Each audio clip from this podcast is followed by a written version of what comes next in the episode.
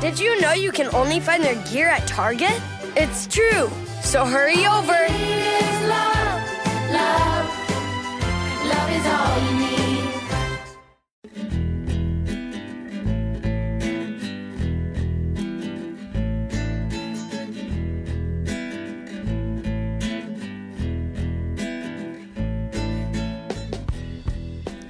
deck the halls with a new Salt City Hoops podcast. It's Christmas week, but it's also been a minute since the Clayton brothers came at you with a Salt City Hoops podcast to talk all things jazz.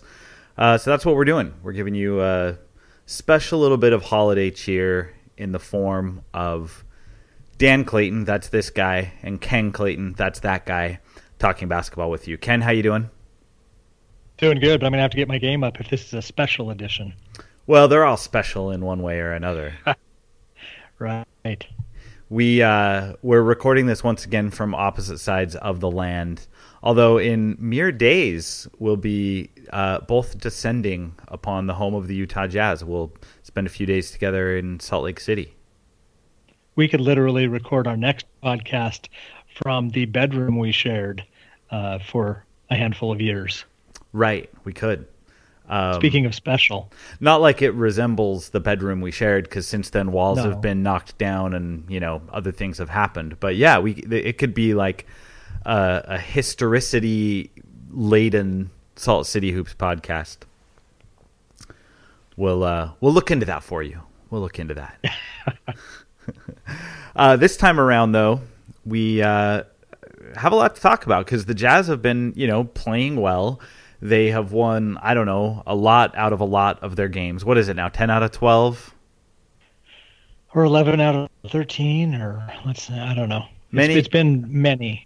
many games. The Jazz like to win games, and they have been doing that recently. And they've been doing that for a lot of reasons. Gordon Hayward has been playing consistently well. Um, they're starting to get some guys back from injury. Um, different bench players have, at different points in the process, played, uh, you know, better than they have in the past, or um, or more consistently. Joe Ingles has come alive as not just a decent three point threat, but the NBA's best three point shooter.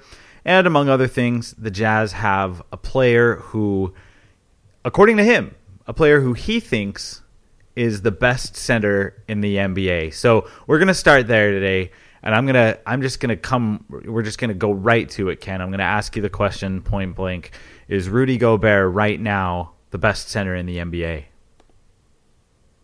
Probably not, but he's playing pretty amazing, and he's uh, he's in the discussion. Yeah. Well, he I mean he put himself in the discussion. Well, so- exactly. so we're discussing this because Rudy Gobert was featured in an article that dropped today on ESPN, where the Jazz big men told the worldwide leader and our mothership, by the way, uh, he told Tim McMahon of ESPN, um, to be honest, right now, I think it's me. When McMahon asked him who the best big man is in the NBA, sorry, the best center is in the NBA, I think it's me but it's a long season. I just try to take every game as a challenge. The hardest thing is to do it for the full season. So that was Gobert on ESPN.com, um, which which begs the question. Okay, so if he's not the best center, where you know where do we where do we put Rudy Gobert right now? Who are the other best centers? Who are the other guys in that discussion? And uh, and where does where does Rudy sit relative to the rest of the NBA's elite centers? Well, when we talked earlier, we or we uh, messaged and decided this was going to be a topic. I jumped into some stats and thought, let's see where everybody is because I haven't paid as much attention to some of the other bigs and the other centers out there. Imagine I mean, that the at the- math guy jumped Yeah. into stats. Yeah. So I looked at. I mean, what? Let me get your opinion first. What are the what are the stats? Let's talk basic stats to begin with before we get into anything advanced. What are you going to look at to judge a center? Well, I mean, that's the thing. When we're having the conversation about quote unquote best center in the NBA, I'm probably going to look past counting stats and go straight to some macro stats, um, which are quote unquote advanced. But I and I think just the thing with those is you need to understand the liabilities of each one and, and understand that there are some things that some count more heavily and, and some have blind spots. So I didn't I didn't necessarily look at it in terms of counting stats, but I think he's like 12 and 12 right now, isn't he? Yeah, something like that. Well, I'll tell you, I just started because I, I opened up uh, basketball reference leaderboards, and you know, as you scroll down the screen, you're starting with the basic counting stats and the average stats, and then you get down into some of the other more macro stats, as you call them. And uh, you know, I'm when I think of nurse, and, and, you know, if you go back ten or fifteen or whatever years, we didn't have all the big macro stats. We we just looked at points, rebounds, blocks, assists, steals, you know, that stuff. And I, so I think for a big guy, I'm looking at points, shooting percentage, block, rebounds are the primary things. Um, you know, some steals and some assists are great too. Uh, and the only the only flaw I saw in his assessment of him as the top is is in the rebounding category. Even though he's he is uh, high up there, he's not the highest. He's number seven, basically almost across the board. Whether you look at offensive rebounds, defensive rebounds, he's number five. Total rebounding, number five, and then rebounds per game, number seven again in the league. And most of the guys ahead of him aren't just bigs; they're centers. Mm-hmm. Yeah, makes sense. so sense. that's the one place where I saw where you know you just a little bit thought, well, are you the top center in the league if you are that far behind a Whiteside, a Drummond, uh, even a Dwight Howard and DeAndre Jordan, and then really close to Tyson Chandler and and Gortat in Washington. But that's that's that's on the rebounds per game, by the way. So that that's the only place where I saw well, saying you're the top guy might be a little out there. But you know, when you look at the advanced stats and some of that stuff, you do get a little bit of a different story. Yeah, I mean, so rebounds per game um, Whiteside's at 14.8. Andre Drummond is at 13.7. Dwight and DeAndre at 13 apiece. And then you have kind of a virtual tie with Tyson Chandler, Marcin Gortat, and Rudy Gobert, 11.8, yeah. 11.8, 11.6, respectively. So I hear you. I I'm, I I looked at um, kind of the all-in numbers. Um, lately, my my macro stat of choice is value over replacement player. Um, yep. Don't ask me why. I just have sort you know that's just sort of the one I've gravitated towards. Um, Rudy Gobert is 12th overall in the league in that metric. Um, he's just ahead of. I, I, assume, for the sake of this argument, we're going to refer to Anthony Davis as a power forward, right? Probably. We might need to check with Tim Duncan on that. Okay. I mean, in years past, I think he played a lot more minutes with guys like Ryan Anderson. I think these days he's he's you know, quote unquote a power forward. So yeah. So Rudy's twelve, Anthony Davis is thirteen, but maybe doesn't count for this discussion. DeMarcus Cousins is fourteen, Marc Gasol is sixteen, um, and those are the only centers that make the top twenty in value over replacement player. Um, win shares, which is um, you know, win shares has a lot of blind spots. Win shares is not a perfect metric. Um, it's basically kind of the same methodology as PER, just taken and you know meted out based on the number of wins a team has. And Rudy is fifth in win shares in the league, by the way, not among centers in the yeah. league. He's fifth fifth in win shares, and he is fourth in win shares per 48 minutes. The best the best center by far in those two metrics. And then in ESPN's real plus minus, which is purely a on court stat, except that then they adjust it for teammates and opponents. He is the second best center. He is 18th in the league, just behind Marc Gasol, who's 12th in the league. So I think based on those metrics, um, and that does, and this doesn't even get into like the scouting report and how Rudy Gobert impacts games and impacts shots and the the way that he um, messes with the minds of offensive players around the league. I, I, think just from a macro stat standpoint, you could make a case that um, that at the very least he has caught up with the NBA's elite centers. Oh, absolutely. And I, I looked at all those same lists that you mentioned and, and, and even a few others. And the thing that's consistent on all of them, and while they do all have their blind spots, is that he's top one, two, three among centers in all of them. So whether it's offensive rating, defensive rating, win share, win share per 48, uh, you mentioned value over replacement player. he's he's getting to the point where he's in the top five of all players in the league, and some of them, but certainly a top big man, top center in every single one of them.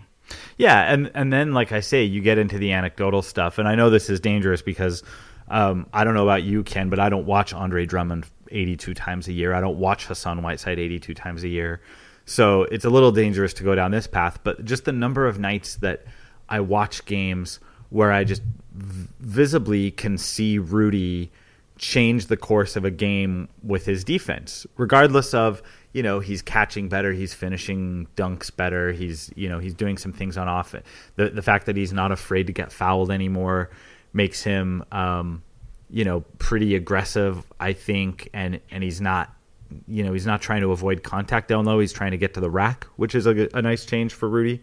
Um, but but mostly it's just the fact of how many like when we have the game ball discussions, which I know are kind of corny and reductive, but when we have the game ball discussions, almost every night he's someone that a ton of people mention on Twitter because they just they felt the impact he had whether it was for a quarter or a half or an entire game or a 6 minute stretch.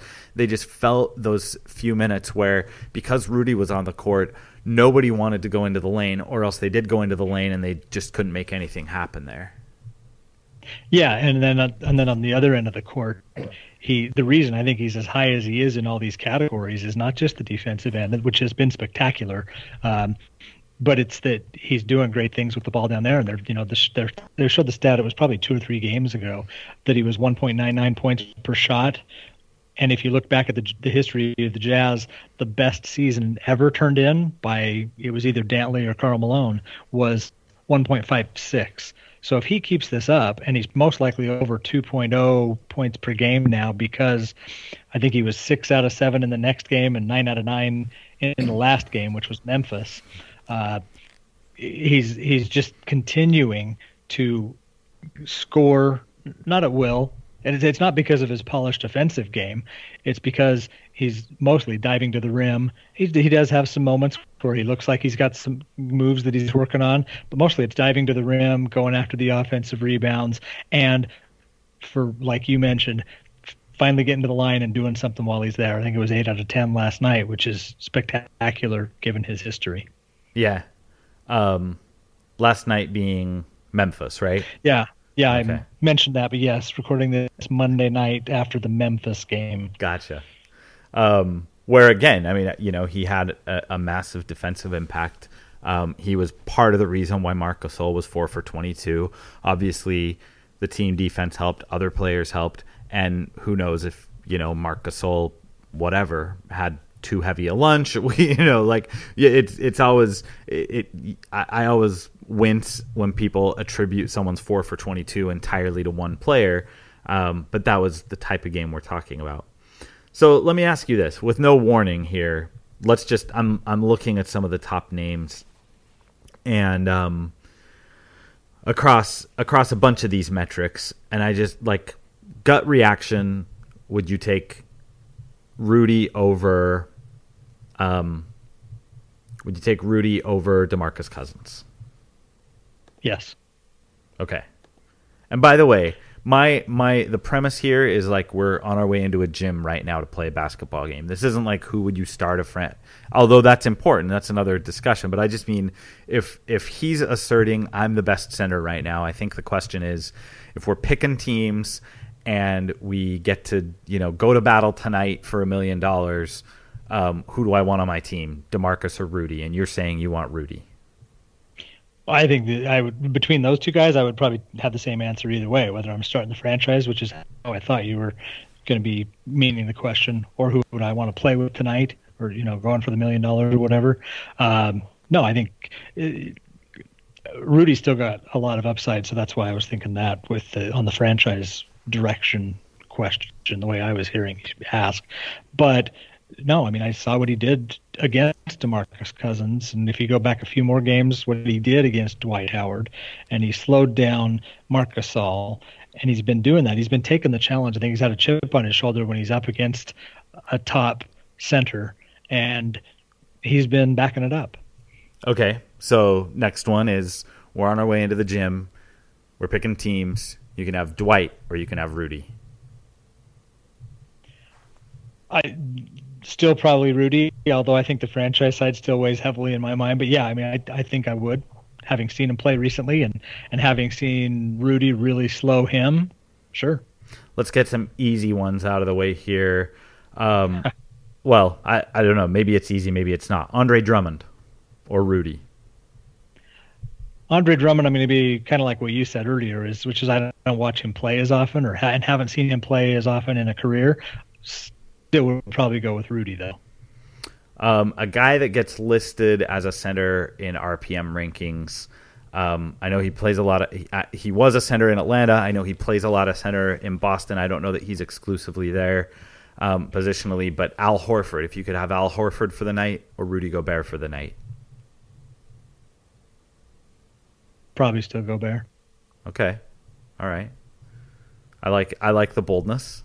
I think that's the I think that's the first one where I'd think about it, just because we're talking about a guy who not that long ago was like considered very elite, had a weird health year last year, and then this year he's figuring things out on a team that may or may not have chemistry problems. But you know, I I, th- I think I think you could I think you could sell me on Rudy just because Al Horford's going to go get a lot of buckets, um, and he and he can create his own bucket, which is something that, like you just talked about, Rudy doesn't necessarily do yet. But um, but yeah, I, I think you could sell me on the fact that he that Rudy impacts a game more. Um, all right, the last one I'm going to ask is the is the obvious one um, because I think if you're talking about best centers in the NBA, this is this is the guy who people sort of have to be measured against right now. Um, and Rudy faced him 24 hours ago. Uh, Rudy and Marc. You see, 24 hours after that game, it's hard to go with, not go with Rudy. But I mean, I think you, you got if you look, if you're really doing this for one game, for one night, my only my only problem with that is that's not how it works. You, you know, you pick a guy for long term, but if you, one night you probably play the odds and go with and go with Gasol, and, and maybe you even do with Horford, like you said. You you at least would think the other way, but the way I would envision the question is who do you want who do you want to go forward with? Uh, you know, Gobert at 24 years old, and and as much as he's improved just in the last just since the we tipped off the season. Mm-hmm. Um, you got to feel like, a, a, you know, hopefully there's even still some more upside, and I, I sure think there is because he he seems to be a hard worker. He seems to be a competitor, um, which I love because one thing, one of the issues I've had with the Jazz over the past few years, and and, and you know even sometimes back into you know the, the Stockton era is emotion. You know sometimes I I feel like there could be more emotion. Malone never had that problem, but you know some of the others sometimes did. But I love to see that from Gobert. I think he gets the team going, not just with the blocks, but with his emotion. Even though sometimes he goes a little overboard with a couple of his uh, his things early on this year. Yeah, yeah, that makes sense. The the the mouth guard or whatever that was, whichever game that was. Yeah, yeah. I, I still think that was overblown. Um, or oh, or I, I, or at least I think the reaction by his coach was overblown because that was the other Memphis game and Quin Snyder wound up leaving him on the pine for the rest of that game, I guess, to teach yeah. him a lesson about what to do with his basketball accessories.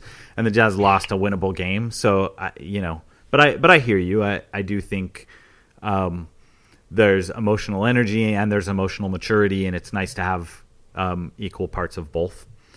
Uh, the one guy we haven't really talked about is DeAndre, and I suppose that's a little unfair that we haven't talked about him since he was the first team All NBA center last year.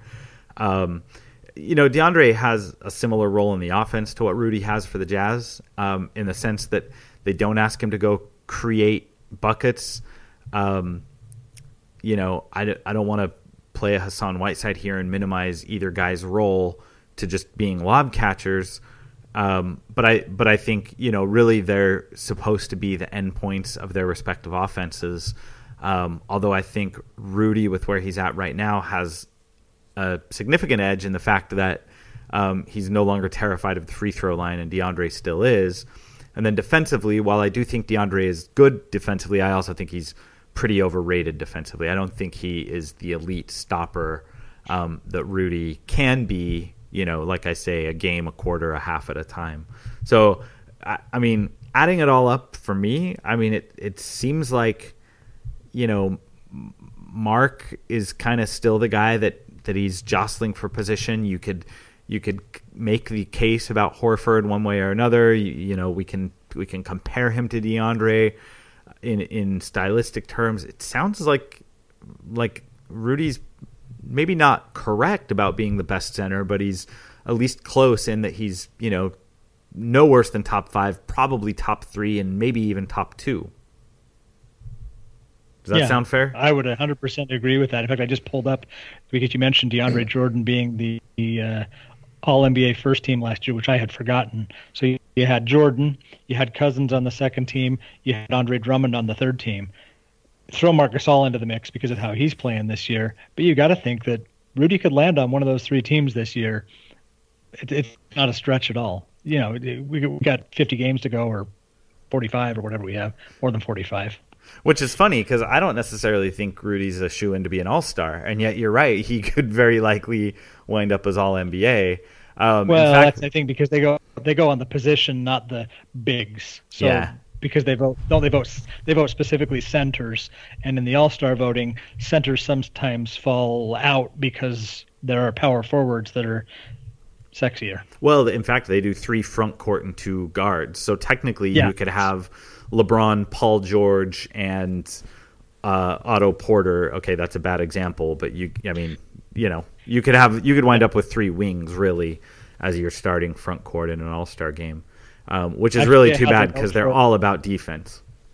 Yeah, I forget how they vote for it because I pay so little attention to All Star voting, honestly. But Well, I, well, actually, I wanted to talk about that too because as we talk about Gobert and and if he's, um, you know, if he's really a top three, top two center in the NBA, then he should be at the All Star game, and um, and yet I think it's going to be hard for him to make it.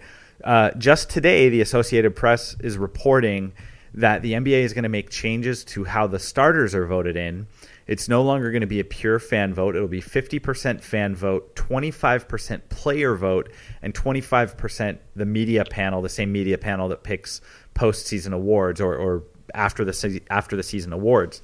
Um, now, I, I don't I don't think that that equation is going to add up to Gobert gets a starting spot. What it could do is it could take a a play uh, you know a player who captures some sort of demographic zeitgeist like Yao Ming or um, I mean that's not fair. Yao Ming was an all star either way, but Uh, but he probably also, if he makes this year, there's a real problem with the voting.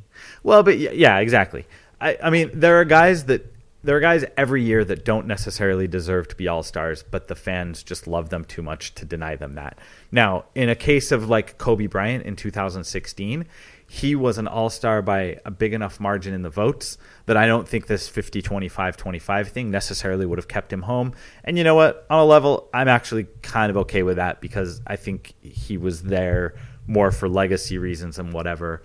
But my point is, if if the new structure could keep someone out of the all out of starting in the All Star game who doesn't belong in the All Star game at all, um, then ostensibly that opens up another spot for another bench player, and you know maybe that's where a Gordon Hayward gets in, maybe that's where a Rudy Gobert gets in.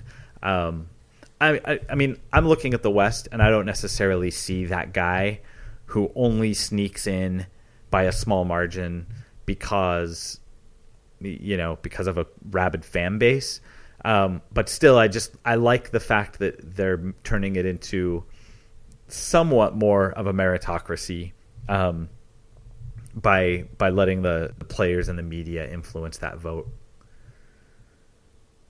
Yeah, the players could be an interesting thing because you just every every once in a while you have a player who's a who's a good player and a deserving All Star, but he's not somebody who other players might vote for as much. At least that's been a perception I've had with some players over the year. Uh, you know, Karl Malone was an example. I wondered if as many players would have voted for him because they back in the day. So many players complained they were playing against him. He was dirty, whatever. I don't think it would have kept him out, but it might have made it a closer race.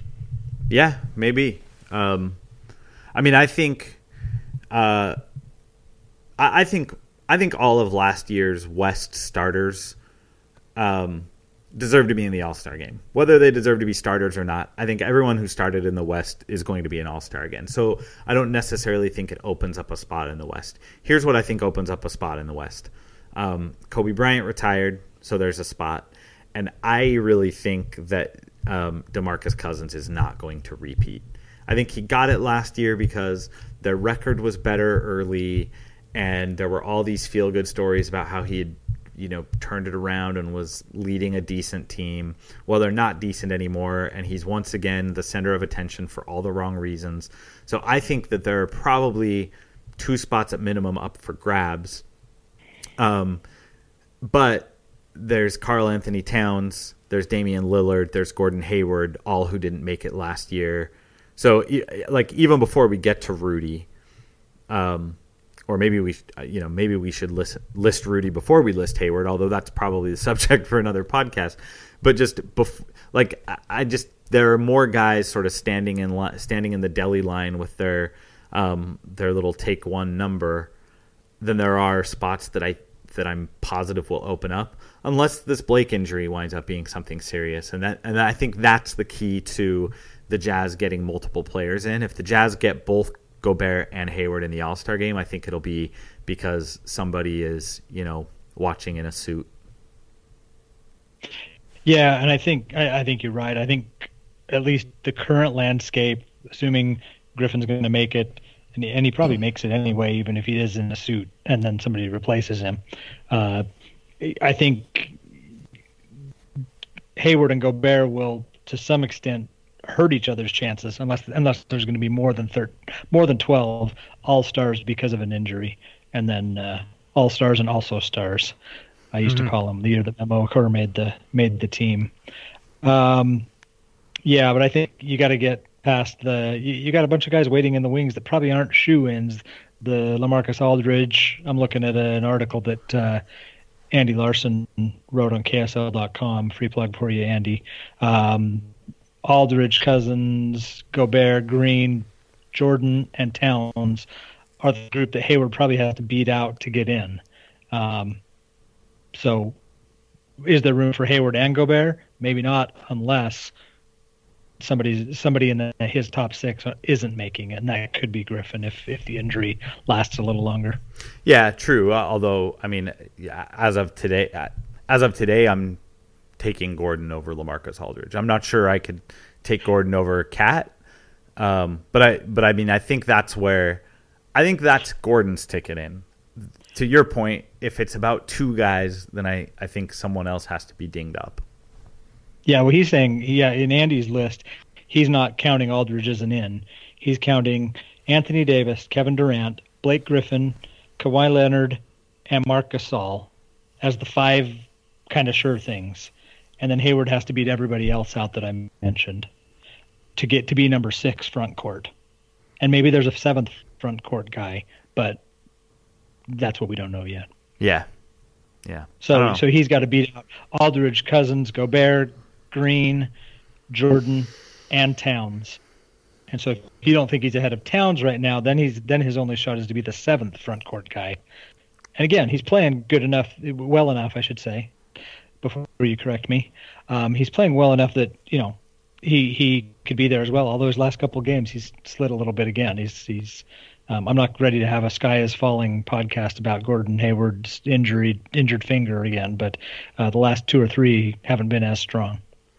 Uh yeah. Um yeah. I, like I I had zero problems with his performance against Memphis by the way. I you know I, no, I, I think Memphis was another good one. I think it's a conversation that that um, I'm I'm reacting to you, even though you're not saying the things that I react to when.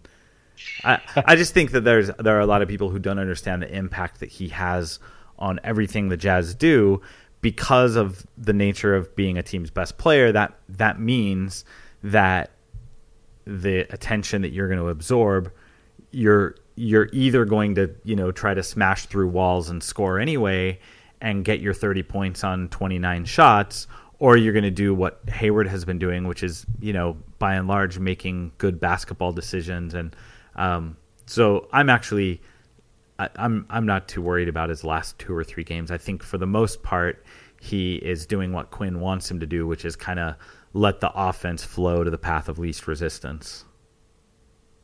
But I but I hear you with the especially with the finger. Yeah. it's a thing to watch, right? Um, Yeah. And if he has too many more five of 13, four of eleven, those ty- those kinds of nights, then you know it's it's worth asking questions about.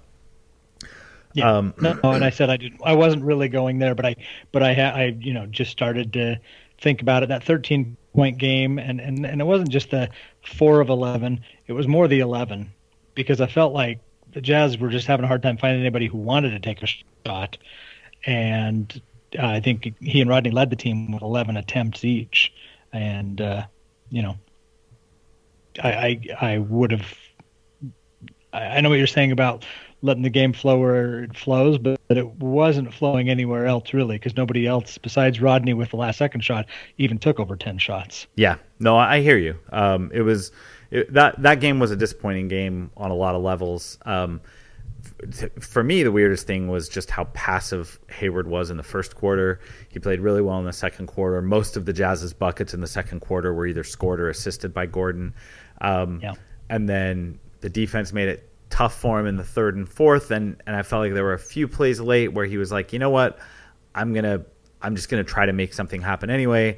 And those didn't really end the right way. so, um, you know, I guess it's one of those careful what you ask for things because the Jazz also don't want him to, like I say, just go out like a bull in a china closet and try to get the ball to the hoop because sometimes that doesn't work out.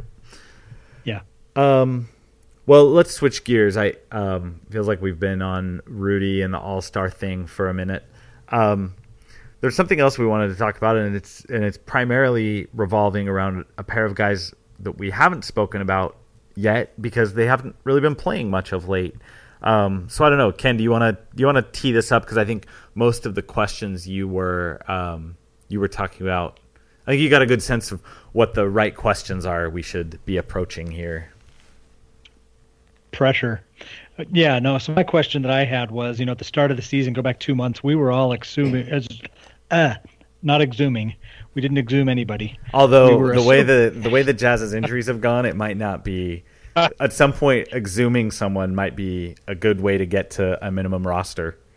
There you go. So we were assuming we were going to have some uh, extensions happening with Derrick Favors and George Hill in the near future. Basically, that situation needs to happen this year on the current salary cap uh, to use cap space and be able to extend them more than they would be able to in the future. And what we've seen is we, well, what we haven't seen is Derrick Favors and and George Hill playing very many games. And so my question to you was, at this point in time, December nineteenth, two thousand sixteen, is that something the Jazz should still be looking at, or should they be uh, being a little more cautious now, given how the start of the season is for both players? in- In case they have to exhume one or both of them. Well, hopefully not, but uh, yeah, I, I I just wonder about that. What's your take on that? Well, uh, I, you know, one thing I've heard a lot of is the logic of if an extension was going to be done for either guy, it would have been done by now. I I dismiss that logic out of hand. I think a lot of the reason why it made sense to wait is because the Jazz wanted to see what the new collective bargaining agreement would offer them in terms of, um, you know, in terms of tools to to keep either guy or or keep both guys or um, maneuver other things cap wise in a way that would make it more palatable to do so. And you know, we're actually still in the process of finding out what the new collective bargaining agreement um, entails. The 30 teams all have um, the term sheet that was agreed to last week, as do as does the players' union, and um, I think we're still sort of parsing through what is, um, you know, what is likely to come out of that for a Hill or a Favors type. Now, from reports, it does not sound like the impact is going to be major to Hill or Favors. Um, they added an extra year to veteran extensions so they could be locked down for longer. Um, and they also made the first year of a veteran extension that, uh, if it doesn't include a renegotiated salary in the existing term, um, the new the new years can now start at 120% of the last year's salary. It used to be 107%. That's not going to help Derrick or Hill because both of them are so. Um, I don't want to say underpaid. They're appropriately paid for the the era in which they signed, but but given the new economics of the NBA, they're kind of underpaid. So I don't think that 120% gets them anywhere close to what their mar- market value is going to be. And I think so knowing that there's not a silver bullet in that came out of the negotiations between the players and the owners, I think you're right. I think it becomes a question of um not I, I'm not as concerned about the health thing. I think I think fans tend to I think we tend to overreact a little bit to health stuff in the sense that like I, I, I don't really believe in the concept of injury prone in 95% of the cases. You know, may Curtis Borchardt rest in wherever he is. Like that that kind of guy is the exception. I think ultimately Derrick Favors will be fine and he'll go back to being at least what he's already proven proved himself to be, which is a 16 and 8 guy. Like that's at some point Derrick Favors is going to once again be a 16 and 8 guy who protects the lane pretty well and can also switch and guard in space. And that's a pretty valuable player right there. I think the bigger question is given the fact that um, now George Hill looks to have played his way into a different salary tier, I'm not sure that there's a way that they can pay both guys and avoid the tax as early as next season. The luxury tax, by the way, um, which Yeah. it has sounded historically like the Jazz just don't want to go into the luxury tax territory at all as a principle. Um, and even if they're willing to balk, you know, even if they're willing to to teeter on that and and consider going the other way, it would probably be to keep a contender together and not to keep a team that's not really proven yet. So I think that's the bigger question. The math I was doing in the preseason was based on hey, when Hill hits free agency next summer, he's probably going to make 15 to 18 million a year. So if the Jazz could get him an extension that gets him in the 15 to 18 million range, he'd probably take that extension. Now I'm not sure 15 to 18 does it because now he looks like, um, you know, games played aside, he looks like a guy who's probably a top 10 point guard, which means he's going to make Mike McConley, Mike Conley money. Um, or at least or at least something over the 20 million mark. And if you've got a budget 20 million for him and you've got a budget um, you know, something close to the max for Derrick Favors, um, all of a sudden you start running out of room under the tax. So that was a long as hell answer, but Well, yeah. I was just going to say they also just, you know, gave Gobert big money. They're going to give Hayward big money, hopefully next year. So, yeah, the the uh, cash box is going to be running a little short sometime soon. Yeah. So to me, that's the nature of the extensions question: is um, at some point do they have to start picking guys? And, and they will, because that's how teams continue to go. I mean, we've seen what happened to OKC in the past few years. They had three guys who looked like they were going to go forward and, you know, win some championships, and now two of them are doing it elsewhere. Uh, um, that's how teams move forward. They're, you know, you could have said the same thing back in the late '80s. It looked like Karl Malone, John Stockton, and Thurl Bailey were going to grow old together, and then Thurl Bailey didn't grow old together with the other two. Although he came back when he was already old. Right, exactly. And now he's even older and still hanging around the um, ESA Delta Center Viv, whatever that place is called. Um, yeah, no, I mean, and and that's the thing. I I think the Jazz are actually getting close to the point in the in the process where some of those decisions are going to be made for no other reason than that. Um, you know, I, I actually think they got a good deal on Rudy. They got um, like they got in a range. It, it met my wildest expectations on how cheap they could get him. Let me put it that way. Um, I had said that they that they might be able to lock him up for an inflation adjusted favors Serge Ibaka, Nick Vucevic type deal, and that's essentially what they got him for. Um,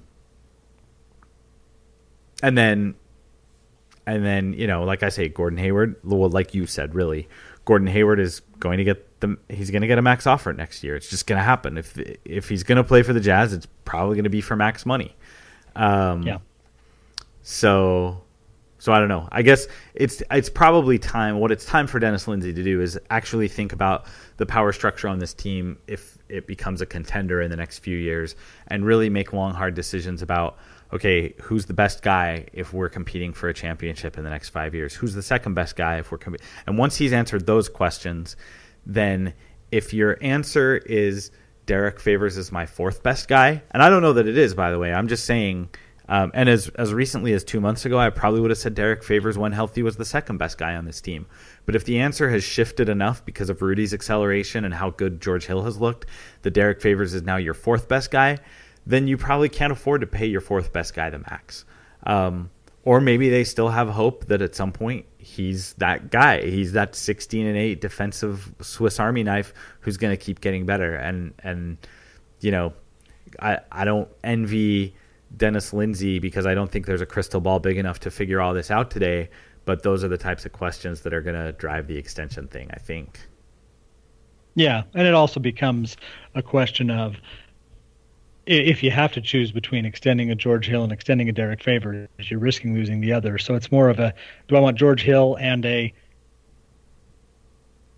uh, sit down for this one, Trey Lyles or, or whoever else we can get in Derrick Favors' place, or do I want Derrick Favors and Dante Exum or whoever else we can get to replace George Hill? Because eventually y- you might have to choose between those two, assuming that Gobert's already locked in and assuming Hayward stays.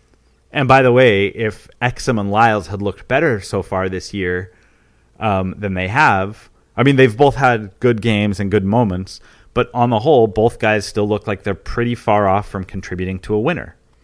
So if that if that weren't the case, then maybe you have a little bit more faith thinking about a future without favors if Lyles is playing well, or a future without Hill if Exum is playing well. As of right now, you know the the Jazz lose one of those guys, and you and all of a sudden you're depending on Lyles for 32 minutes a night. That's a that's not a great prospect if the Jazz want to keep winning 50 games a year. Well, start winning 50 games a year and then keep winning 50 games a year. Yeah, because presumably going forward, you don't have Diaw in the mix. Uh, he's only under contract this year, and I don't know that he'll.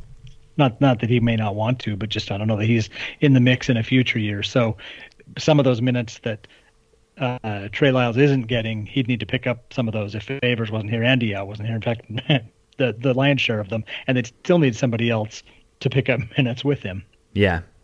Um, well, again, it's it's probably a question for another time, given um, how Yeah. long we're going. But the but Diaw is an, is another interesting thing as we talk about the salary situation because he can be waived before next summer, and his seven point five million dollar salary for next year will come off the books, and that'll help the Jazz manage their cap situation.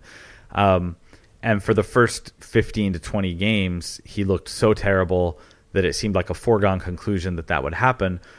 And all of a sudden, you're you're starting to see why they wanted Boris Diaw, and it has nothing to do with counting stats. It's just the fact that you know he he sees things and he makes things happen that um, not a lot of big guys do. So um, so he's an interesting one. You know, he's Yeah. that's that's interesting. Uh, You know, maybe maybe they waive him and then you know see if he's around after they do what they need to do with their roster and see if he'd he'd come back for less. I don't know.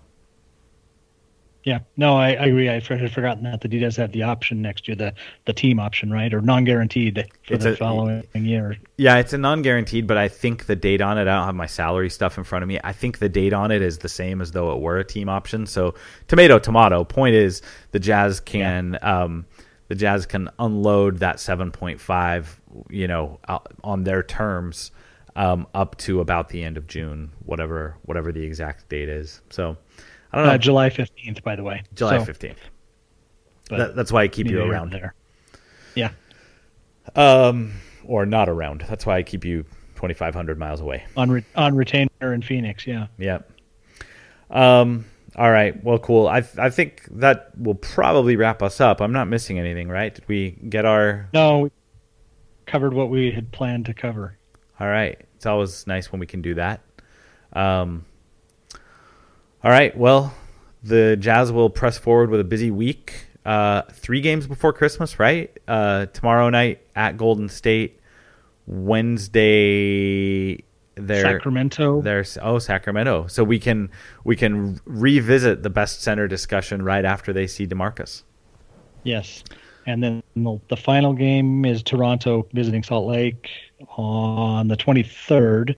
Uh, we will uh, keep talking about all of those games, both in writing at Salt City Hoops, and the next time we come at you with another Salt City Hoops podcast. Thanks for listening.